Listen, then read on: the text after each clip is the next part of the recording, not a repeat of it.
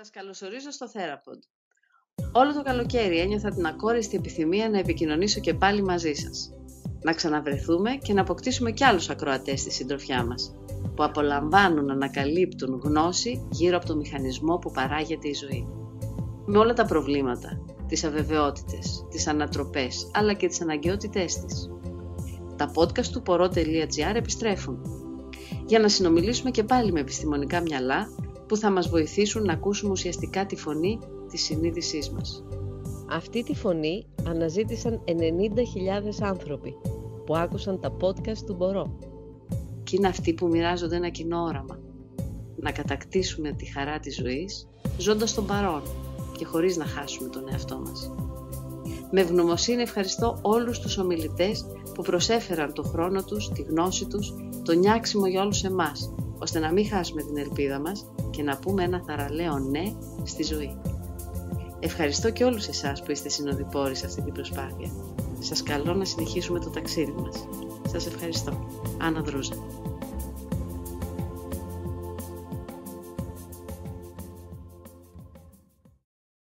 Πότε χάνει ο άνθρωπος την ελπίδα του; Όταν το πάρει απόφαση. Όταν το μυαλό του του πει ότι τώρα έχασε την ελπίδα σου. συναισθήματα, λέω εγώ. Η διαφορά είναι ότι δεν μπορεί να θετικά συναισθήματα. Mm. Έχουν σημαντικές σχέσεις να τον κρατάνε, να τον ενεργοποιούν.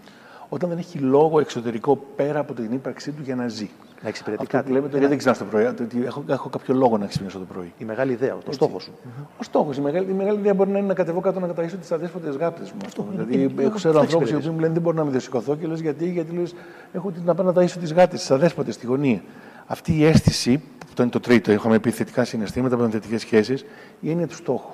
Να Το ότι έχω κάποιο λόγο που με Έχω κρατάει λόγο. ξύπνιο. Έχω Έχω λόγο, λόγο να ζω. Υπάρχω. Αυτό. Έχω λόγο να ζω. Και πολλές φορές το να έχω λόγο να ζω συνήθως έχει να κάνει με το ότι έχω την ευθύνη κάποιου πράγματος. Έχω την ευθύνη να ταΐσω τα αδέσποτα, να πάω να δω τα εγγόνια μου, να πάω να δω τα, τα, τα ζωντανά μου, να πάω να ποτίσω τα λουλούδια μου. Εγώ τώρα μπερδεύομαι εκεί με τα ερευνητικά γιατί δεν ξέρω τι απ' όλα να πω, ας πούμε. Γιατί είπα προηγουμένως για τη δυσκολία της ζωής και τις δυσκολίες των, των ανθρώπων και είπα εγώ αυτούς έχω στο μυαλό μου. Και τα παραδείγματα που εγώ θέλω να φέρω, ας πούμε, έρευνα που έχουμε κάνει με Κούρδους πρόσφυγες Ναι. που έχουν έρθει και έχουν φάει το ξύλο της αρκούδας και έχουν φτάσει πλέον στην Ελλάδα μετά από πολλά χρόνια ταλαιπώρια, φυλακίσεων, βασανισμών κτλ. κτλ τους εξετάζουμε και βλέπουμε ότι κάποιοι από αυτούς είναι τελείως διαλυμένοι ψυχολογικά και κάποιοι από αυτούς είναι μια χαρά. Και ψάχνουμε να καταλάβουμε τι του διαφοροποιεί αυτούς τους δύο ανθρώπους, ρε παιδί μου. Η ψυχική ανθεκτικότητα για την οποία είπες στην αρχή και ίσω να ξαναγυρίσουμε. Και βρήκαμε ότι ένα από τα βασικά χαρακτηριστικά που διέφερες σε αυτές τις δύο ομάδες ήταν ότι οι μεν, αυτοί που είναι ψυχικά υγιείς, ο τρόπος που αφηγούντουσαν αυτό που πέρασαν είχε ένα άλλο πρόσημο από ό,τι από τους άλλους. Αυτοί που ήταν στα καλά τους, ας πούμε, δεν είχαν ψυχολογικά προβλήματα, λέγανε τα καταφέραμε, ήμασταν τυχεροί, Και έχουν τι την ωραία ελπίδα. που μπορέσαμε. Και αυτά Ζωντανή. που ταλαιπωρήσαμε, κάτι μάθαμε, ήταν για την πατρίδα, ήταν για το κόμμα, ήταν οτιδήποτε. Και ίνσαλαχ, πρώτα ο Θεός όλα θα πάνε καλά. Ενώ αυτοί που ήταν διαλυμένοι ήταν αυτοί που λέγανε οι ζωές μας έχουν φύγει, κάει και το σπίτι Γιατί μας μας. συνέβη αυτό; Είναι αυτοί, είναι αυτοί που λέγανε αυτό που είπε ο Σταμούλης στην αρχή, ότι ε, δεν δέχονται αυτό που ήρθε. Αυτό, ότι γιατί να το έχω πάθει να μου εγώ έρθει το εμένα πράγμα; αυτό. Και βλέπεις ότι αυτοί οι δύο άνθρωποι έχουν τραβήξει το ίδιο, την ίδια ταλαιπώρια και αυτοί από εδώ πέρα είναι τελείως διαλυμένοι PTSD, μετατραυματικό στρες, ας πούμε, σύνδρομο, και αυτοί δεν έχουν ψυχολογικά προβλήματα. Μόνο και μόνο είναι από την εκεί αφ- που από την λέμε αφήγηση. Η αφήγηση Α. του πώς αφηγούμαστε αυτά που, που ζούμε και από ποια οπτική γωνία τα βλέπουμε, παίζει καθοριστικό ρόλο στο πόσο χαρούμενοι, Άρα ο- ο- ευτυχισμένοι. ακριβώς. Έχει κάνει και ένα podcast σχετικό με αυτό. Εγώ θα τα διαφημίζω. Το μου έκανε αποτέλεσμα και μάλιστα καλή πάσα. Μια μεγάλη προσφορά της θετικής ψυχολογίας είναι ότι έδειξε. Μπορούμε να πούμε ότι ο ανθρώπινος ψυχισμός είναι ένα συνεχές. Έχει το μείον, το μηδέν και το συν. Οπότε λες, εσύ κινείσαι πάνω σε αυτό το συνεχές. Δηλαδή έχεις ψυχολογικές διακυμάνσεις. Τι γίνεται τώρα εκεί πέρα; Μπορεί να είσαι ακόμη και στο μείον και πάλι να βιώνεις ευτυχία. Γιατί; Γιατί είσαι σε μια κατάσταση που δεν σ' αρέσει ή έχουν συμβεί δυσάρεστα πράγματα, αλλά εσύ οπλίζεσαι με θάρρος, υπομονή, κουράγιο, δύναμη για να τα διορθώσεις. Και βλέπεις εκεί που θέλω να πάω και ποιους έχω συμμετόχους και τι σχέδιο θα ακολουθήσω και φορτώνεις και πάμε. Στο συν έχει επίσης πολλέ θετικές στιγμές και είσαι καλά. Το χειρότερο σημείο, επειδή κάνεις την πάσα για την ελπίδα και πότε χάνεται η ελπίδα, είναι το μηδέν.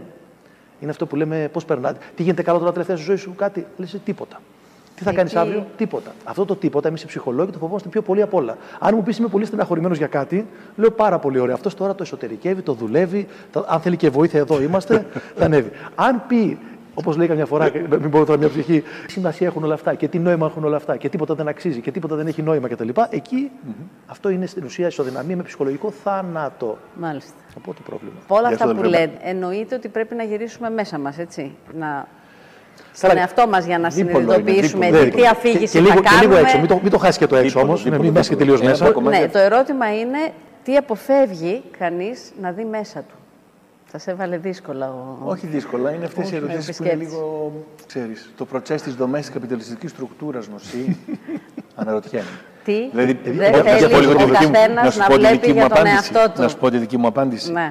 Ναι. Η δική μου απάντηση λέει ότι Γιατί ένα πάντα κομμάτι. τους φταίει ο άλλος. Δεν Όχι, ξέρω, μωρέ. για να Όχι, συμπληρώσω όχι, σε όχι. αυτό Νομίζω που ότι μα Αυτό το ρωτούν. αισιόδοξο που, που εγώ βλέπω σε αυτό την ερώτηση που κάνεις εσύ είναι το ότι όλοι πρέπει να έχουν να βλέπουμε λίγο μέσα μας. Αλλά το να βλέπουμε μέσα μας έχει διάφορα επίπεδα. Ναι. Ένα κομμάτι που η θετική ψυχολογία λέει, και τώρα μιλάω σαν πώς μπορούμε να γίνουμε καλύτερα, πώς μπορούμε να αντιμετωπίσουμε την κατάσταση που ζούμε, όχι ψυχοθεραπευτικά.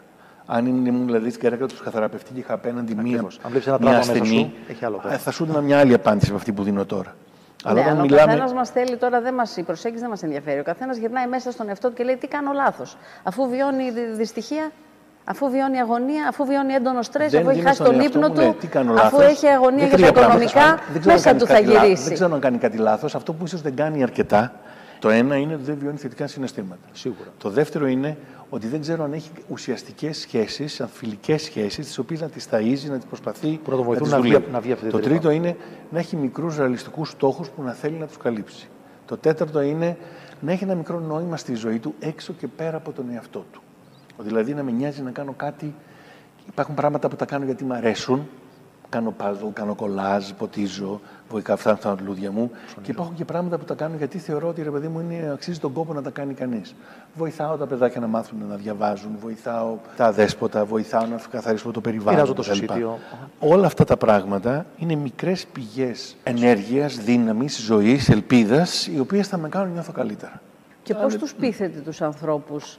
Η Μαρία ρωτάει, είναι τοπική κατάσταση, μπορώ να καταφέρω δηλαδή να σκέφτομαι έτσι και να μάθω τον εαυτό μου να βιώνει τα θετικά Ε, Εμείς, εμείς, συναισθήματα. εμείς καταρχήν στα, στα αγαπημένα μας ανέκδοτα που λέει με τις λάμπες, σωστά, Ναι, ναι, ναι. που λέει Πες το. πόσοι πόντοι χρειάζονται για να αλλάξουν μια λάμπα και άλλα πολλά. Υπάρχει και το γνωστό ανέκδοτο πόσοι ψυχολόγοι χρειάζονται για να αλλάξουν μια λάμπα. Και ποια είναι η Αυτή η απάντηση. απάντηση; Πόσοι ψυχολόγοι θέλουν να γράφουν μια λάμπα; Χρειάζεται ένας, Ένας. αλλά πρέπει και η λάμπα να θέλει να αλλάξει. Οπότε σε αυτό που ρωτάει τώρα η, η, η τηλεθεάτρια από το σπίτι, ε, είναι πολύ σημαντικό εγώ να σου δώσω τα κλειδιά να αλλάξεις, αλλά πρέπει και εσύ να έχεις πάρει την απόφαση να αλλάξεις. Δηλαδή, δεν μπορώ, εσύ είσαι ένα βουνό, δεν μπορώ να σε μετακινήσω εγώ. Εσύ πρέπει να πάρεις καταρχήν την απόφαση ότι θέλω να μετακινηθώ.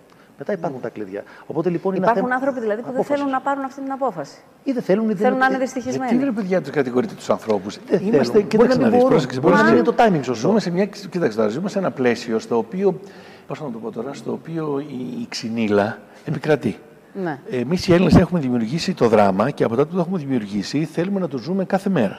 Όλοι ζούμε ένα δράμα. Εσείς οι δημοσιογράφοι μας φέρνετε το δράμα στη ζωή μας φάτσα κάρτα. Έτσι. Που- πουλάει, Δηλαδή, πουλάει. Αυτή η υπερβολή του Πουλάει. σοκ, του δέος, το θα- θάνατος από εδώ, σκοτωθήκαν από εκεί, 16 νεκροί, 17 αυτοί. Φέρνεις και μια δεκαετή κρίση, στην οποία δεν έχω οικονομικά, με έχεις αλλάξει τα φώτα, ας πούμε. Ακριβώς. Και οι άνθρωποι ταλαιπωρούνται. Και τώρα λέμε εμείς, ξέρεις, πάρ το αλλιώς γιατί θα βρεις. Ναι. Αλλά αυτό το πάρ το αλλιώς δεν είναι το ότι εσύ φταίει που δεν τα έχεις κάνει καλά. Είναι ότι πρέπει λίγο να Ή ότι κάνεις κάτι συνειδητοποιήσεις λάθος. ότι ή κάνεις κάτι λάθος. Αλλά ότι σε αυτή την κατάσταση, δες λίγο την κατάσταση από απόσταση, κάνε δύο κλικ πιο πίσω και δες ότι αυτή είναι η ζωή σου, δες ότι ποια είναι η κατάσταση και στη συνέχεια ξέρεις, κάνε μικρά βήματα, Ακριβώς. μικρές καθημερινές χαρές. Δες το σαν Αυτό πρώτο- τώρα είναι, δε- παιδιά, τεχνικές μας. Όχι, όχι, όχι, όχι, Ουσιαστικά. όχι, όχι, καθόλου Στάση τεχνικές. ζωής, Αυτό. άποψης. Όχι, Είναι- στάση είναι ζωής. η διατροφή για την ευτυχία. Πώς Είναι, να το πω όχι, τώρα, είναι, δεν όχι, είναι ξέρω. lifestyle. Δηλαδή, δες το σαν process, δες το σαν διαδικασία. Ωραία. Θα Κάνε- αλλάξεις δηλαδή, αλλά μην περιμένεις να σου πούμε τώρα πέντε κλειδιά και θα τα χρησιμοποιήσει αύριο και άλλαξες. Είναι σαν αυτό που λέω κάποιες φορές για τις δίαιτες. Που λέω θέλω να δυνατήσω. Τι προτείνεις και του προτείνω εγώ κάτι και του λέω αυτό είναι, αλλά πρέπει να το κάνεις σε ένα χρόνο. Δεν σε ένα χρόνο. Δηλαδή, όλοι έχουν μια προσδοκία να δυνατήσουν σε μια μέρα. Άρα πάμε πάλι Ούτε εκεί. ευτυχισμένος μπορεί να γίνει σε Πάμε μια μέρα. πάλι εκεί που σταματήσαμε τον Τάσο. Μικρά, καθημερινά, μικρές Μικρές πράξεις. κα- καθημερινές δραστηριότητες Ναι. οι οποίες θα μπορέσουν να σου αλλάξουν λίγο τη ζωή σου. Δηλαδή, πάρε μικρά διαλύματα κάθε μέρα και μίλα σε ένα φίλο. Κάθισε και πιες τον καφέ σου το πρωί και απόλαυσε το περιβάλλον Θες σου. κάτι που σου φτιάχνει τη διάθεση. Στιγμές, μικρά pockets θα λέμε, μικρές βοήθειες αθλητικότητας. Πιες τον καφέ σου, μίλα με ένα φίλο, άκουσε ένα κομμάτι, βάλε ένα κομμάτι και χόρεψε. Κάνε μανικιούρ πατικιούρ, πάνε μια βόλτα στην αγορά, διάβασε ένα βιβλίο. Και τα θεωρούμε ε, σήμαντα Οτιδήποτε, αυτά τα σήμαντα λοιπόν πρέπει να τα κάνω κάθε μέρα γιατί μου δίνουν μικρές στιγμές χαράς. Και αυτές οι μικρές στιγμές χαράς είναι πολύ σημαντικές. Δεύτερον, ναι. μίλα με ανθρώπους και στήσε τη σχέση σου. Τρίτον, δες αυτό που είπα προηγουμένως για το ότι το 40%, το 50% της ευτυχίας μας έχει να κάνει με το πώς βλέπουμε τα πράγματα. Αυτό που λέει η θετική ψυχολογία είναι η έννοια της ενσυνειδητότητα, του mindfulness, που έγινε πολύ της ναι. μόδας. Είναι ότι become aware, να, να, είσαι, να έχεις μια, μια έτσι, ενσυνειδητότητα του εδώ και του τώρα και το πού ακριβώς βρίσκεσαι και προσπάθησε να αναγνωρίσεις και τα καλά πράγματα που συμβαίνουν στη μέρα σου μαζί με τα κακά. Εδώ υπήρξε μια παρεξήγηση. Η θετική ψυχολογία δεν λέει άστα κακά κάτω από το χαλάκι. Mm-hmm. Δεν σου λέω, λέει, λέει καλά, αφού με τράκαρα, αφού πήρα κλίση, αφού χώρισα, αφού έπιασα τη γυναίκα μου με άλλον, να μην τα λάβω αυτά υπόψη μου. Όχι, να τα λάβεις. Να τα λάβεις, να στεναχωρεθεί, να θυμώσεις, να ιδιάσεις, να πικραθεί. Αλλά θέλω στη διάρκεια της μέρας σου, γιατί είμαι σίγουρος γι' αυτό και το έχουμε τσεκάρει και ερευνητικά, συμβαίνουν και μικρές χαρές. Τι θα θέλω κάνω για να πάρω μικρές χαρές. Ή να τις δεις, γιατί έτσι κι αλλιώς συμβαίνουν, mm. ή αν δεν τις δεις, θέλω τέσσερις φορές την ημέρα να τις βάλεις στη ζωή σου για να τις πάρεις. Ανεξάρτητα με την κλίση, το μάλλον με τη γυναίκα σου, τα δυσκολία της οικονομικής σου ή οτιδήποτε. Γιατί φαίνεται ότι θέλουμε αυτή τη συναισθηματική ισορροπία. Το λέμε emotional regulation, ε, ναι. τη συναισθηματική ε, ρύθμιση. Ε, να ρωτήσω, ε, παιδιά, η Αθηνά ρωτάει. Να πούμε, ναι, ε, πότε επισέρχεται ο φόβος, ο φόβος. Τι φοβάται ο άνθρωπος και ε, μήπως ο φόβος είναι αυτός που αντιστέκεται στο να μπορέσουμε να είμαστε ευτυχισμένοι. Τι φοβόμαστε οι άνθρωποι; Καταρχήν, ο φόβος είναι, μπορεί να πούμε ότι είναι βασικό αρνητικό συνέστημα, για να μην πούμε ότι είναι και ένστικτο. Άρα λοιπόν δεν τον ελέγχεις. Ο φόβος σε ελέγχει λοιπόν. Και σίγουρα και εμεί. Και εγώ να προσθέσω να πεταχτώ κι εγώ τώρα. να προσθέσω κι εγώ ότι είναι πολύ σημαντικό συνέστημα. Το, χάρη στο φόβο έχουμε επιβιώσει σε αυτόν τον πλανήτη. Ακριβώς. Αν δεν φοβόμασταν, δεν θα είχαμε επιβιώσει. Οπότε έχει και μια πολύ Έχει και τα καλά του. Έχει και τα καλά του και τα κακά του. λειτουργικά του. Ε, Ακριβώς. Γιατί μπροστά στο φοβικό ερέθισμα πρέπει να φοβηθείς. Γιατί αν φοβηθείς θα αντιδράσεις και θα σωθείς. Αλλά δεν θα κυνηγάει το λιοντάρι, πρέπει να βάλεις τα πόδια στον νόμο να τρέξεις για να επιβιώσεις. Mm-hmm. Αν δεν το κάνεις και δεν φοβηθείς. Mm-hmm. Αλλά το, το, συνέστημα αυτό το, είναι αρνητικό, το λέμε. Ναι. Σε, σε βγάζει ένα discomfort, αλλά στην ουσία έχει πολύ μεγάλη θετική επίδραση πάνω σου. Γιατί σε οθεί σε δράση. Και η δράση αυτή είναι σωτήρια για εσένα. Mm-hmm. Ο φόβος αυτός είναι σωτήριος και για το κυνήγι της ευτυχίας. Τι φοβάσαι; Μήπως τελικά φοβάσαι ότι δεν θα γίνεις ευτυχισμένος; Και μήπως για να σταματήσεις να φοβάσαι πρέπει να γίνεις; Και αυτό όχι. Δηλαδή, μήπως πρέπει να ζήσεις αυτό που φοβάσαι; Μήπω τελικά πρέπει να ζήσεις τελεία. Αυτό είναι το ζητούμενο. Συγγνώμη, να σα πάω λίγο κάπου αλλού, το οποίο δεν ξέρω αν είστε εκεί, αλλά είναι ότι ο φόβος, έντονο συνέστημα, πρωτόγονο συνέστημα, πολύ σημαντικό, ελέγχει ένα κέντρο του εγκεφάλου μας.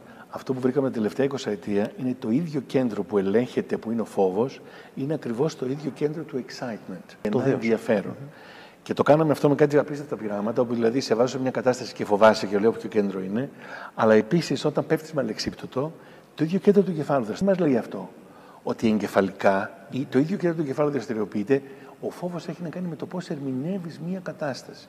Όταν εγώ ερμηνεύω τώρα αυτό που λέει Μιχάλης στο μυαλό είναι τα πάντα, όταν εγώ λέω ότι τώρα κάποιος μπορεί να με σκοτώσει, φοβάμαι. Όταν λέω τώρα πέφτω από το αεροπλάνο με το αλεξίπτωτό μου, είμαι excited. Έχω αυτό το. Πώς λέμε το excited στα ελληνικά. Είμαι ενθουσιασμένο. Είμαι, τα λοιπά. Έχω ένα ενθουσιασμό. Τι κάνουμε για το φόβο. Ο φόβος μας είναι θέμα, είναι θέμα. Ο φόβος μας κλείνει. Ναι. Μας εσωτερικεύει. Μας δημιουργεί άγχος. Τι κάνουμε για το φόβο; Παράδοξο τώρα εδώ πέρα, τώρα με τα ψυχοθεραπευτικά, το παράδοξο είναι το να αποδέχεσαι. Δηλαδή, ένα σημαντικό πράγμα να κοιταχθεί στον καθρέφτη και να πεις Φοβάμαι. Φοβάμαι, μην πεθάνω.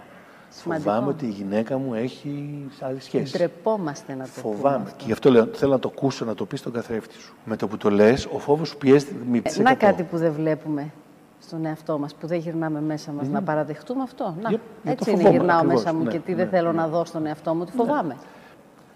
Ναι. Και ότι πρέπει να ξεπεράσει λοιπόν το φόβο για να ανοίξεις και να μπορέσεις να κάνεις άλλα πράγματα. Ναι.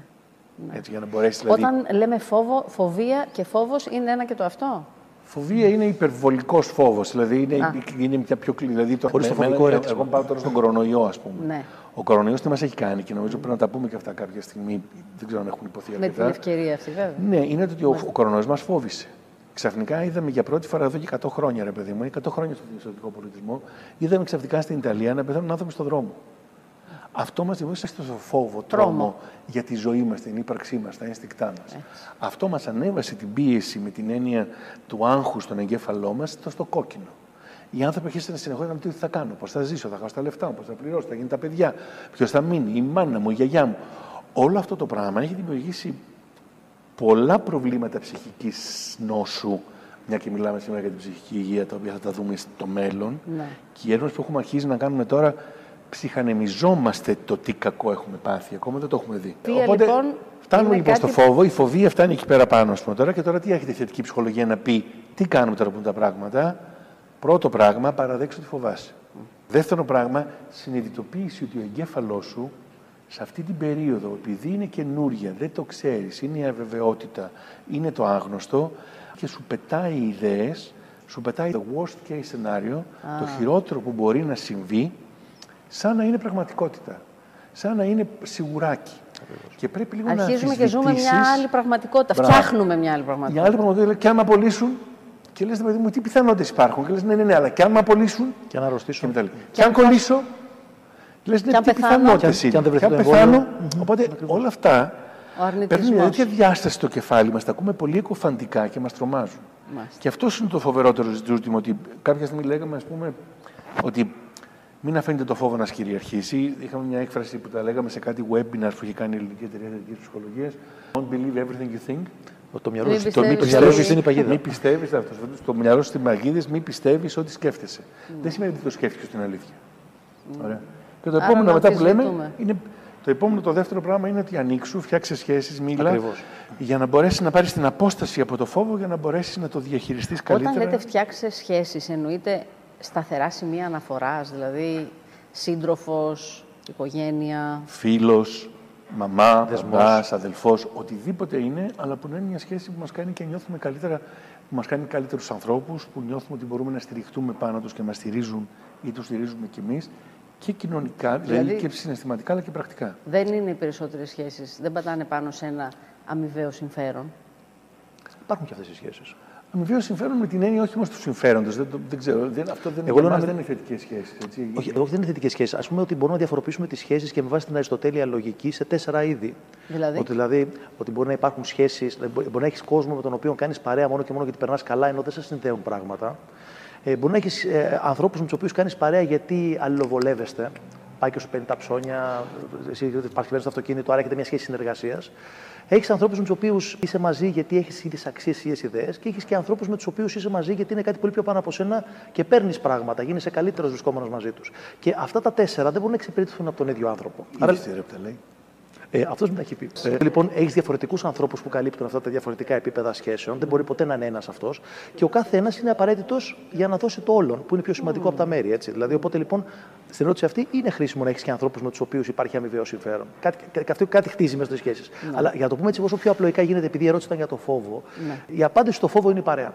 Τώρα ήδη κυκλοφορούν πολλές έρευνες για τον κορονοϊό. Ήδη η Ελληνική Εταιρεία Θετικής Ψυχολογίας έτρεξε τη μεγαλύτερη έρευνα στην Ελλάδα σε έκταση πανελλαδικά για τον κορονοϊό και τα θετικά συναισθήματα. Με Και τι αριθμό 3.000-4.000 ανθρώπου, Ναι. οι οποίοι κλεισμένοι σε καραντίνα. Είναι μια πρωτόγνωρη κατάσταση και δεν έχει ξαναμελετηθεί γιατί δεν έχει ξαναυπάρξει. Και ετοιμαζόμαστε τώρα να δημοσιεύσουμε και ήδη δημοσιεύουμε πολλά κομμάτια αυτής της έρευνας και έχουμε καταλήξει στο ότι ο κόσμος, αυτό το, βρε- το ξέρουμε βέβαια εμείς σαν ελληνική εταιρεία θετικής ψυχολογίας και κατά την περίοδο της κρίσης, ότι ο κόσμος μέσα σε αυτή την κριζούρα και μέσα σε αυτή τη μαυρίλα και την κλεισούρα ένιωθε θετικά συναισθήματα. Βιώνει θετικά συναισθήματα. διότι; Ε, Το διότι, αυτό είναι μεγάλο κουβέντα τώρα, θα, θα πει και ο κύριο Σταλίκα πάνω εκεί πέρα. Εγώ ένα κομμάτι που θέλω να κρατήσω, επειδή μιλάμε για το φόβο, είναι ότι βλέπουμε ότι πολλοί κόσμος μέσα στην καραντίνα γνώρισε τον γείτονά του ή κατέβηκε στον κήπο του ή κατέβηκε στον δρόμο του και μόνο ότι έχασε όλες τις παρέες που είχε πριν και ήταν μόνο τηλεφωνικές, έκανε ξαφνικά παρέες με κάποιους άλλους. Και εκεί πέρα πάνω σε αυτή την κουβέντα που δεν είναι επιστημονική του, ρε, εσύ λες, μπα, να και, και υπάρχει, δεν υπάρχει. Εγώ πιστεύω μας δουλεύουν, όχι έτσι, πάνε να μας ελέγξουν, είναι συνωμοσία, δεν είναι, μα αρρώστησε η Μαρία και. Όλο αυτό το κομμάτι γύρναγε ο καθένας στο σπίτι του και κοιμότανε σαν να έχει πάει 30 Valium. Ήρεμος. Γιατί, είχαν- γιατί ο ένας ήταν από κούμπι του άλλου και όλο αυτό το, το παρεάκι, να το πω έτσι, όλη αυτή η γειτονιά που έλειπε κιόλας. Γιατί παλιά κατέβαινε ο κόσμος, μιλούσε στους δρόμους. Τώρα είναι όλοι κλεισμένοι μέσα. Κατεβήκαν λίγο, μιλήσανε, έστω και σε επίπεδο πολυκατοικίας, έστω και στον μπαλκόνι απέναντι και αυτό βοήθησε. Άρα λοιπόν τα θετικά συναισθήματα που γεννάνε οι κοινωνικές σχέσεις δίδονται στο, στο φόβο. Α πούμε, υπάρχει το χαρακτηριστικό έργο του Μπέρτο Έκο, το τόρμα του ρόδου, ο οποίος ο άλλος θέλει να σβήσει τα βιβλία που προκαλούν το γέλιο και να μην αφήσει τους άλλους να τα διαβάσουν μαζί και να γελάσουν, για να φέρει το φόβο γιατί ο φόβο είναι έλεγχο. Ναι. Άρα λοιπόν ήδη και σε επίπεδο λογοτεχνίας, δηλαδή πούμε ότι αυτά που πάμε να πούμε τώρα επιστημονικά έχουν πολύ μεγάλη βάση. Ότι δηλαδή τα θετικά συναισθήματα που μπορούν να δημιουργηθούν μέσα από τις κοινωνικές σχέσεις είναι το αντίδοτο στο φόβο. Δεν είναι τυχαίο ότι όταν φοβάσαι αν πεθάνεις ή αν κολλήσεις, αν μιλήσεις και αν μιλήσεις με κάποιον που εκτιμάς, μπορεί να γυρίσεις και να πεις: Όχι, δεν σταμάτησα να φοβάμαι, όχι μου τα λύσει όλα, mm-hmm. αλλά ξέρεις κάτι, το έβαλα λίγο πιο καλά στο μυαλό μου τώρα. Δηλαδή το βλέπω και λίγο αλλιώς. Τα podcast του Μπορώ είναι για μένα μαθήματα ζωής. Με βοήθησαν να εξασκήσω την ικανότητά μου να ακούω, να συγκεντρώνομαι, να συνθέτω και να κατανοώ. Μια σύνθεση για όλους μας ελπίζω οριμότητας και αυτογνωσίας. Θα διευρύνουμε τα ενδιαφέροντά μας, με την παραδοχή ότι το ένα είναι ταυτόσιμο με το όλον. Και όπως η ίδια ιδέα ποιητικά έχει εκφραστεί στη φιλοσοφία του Λάο Τσε, σας θυμίζω, αυτό που η κάμπια ονομάζει τέλος του κόσμου, η ζωή το λέει πεταλούδα. Σας καλώ να συνεχίσουμε το ταξίδι μας. Σας ευχαριστώ. Άννα Δρούζα.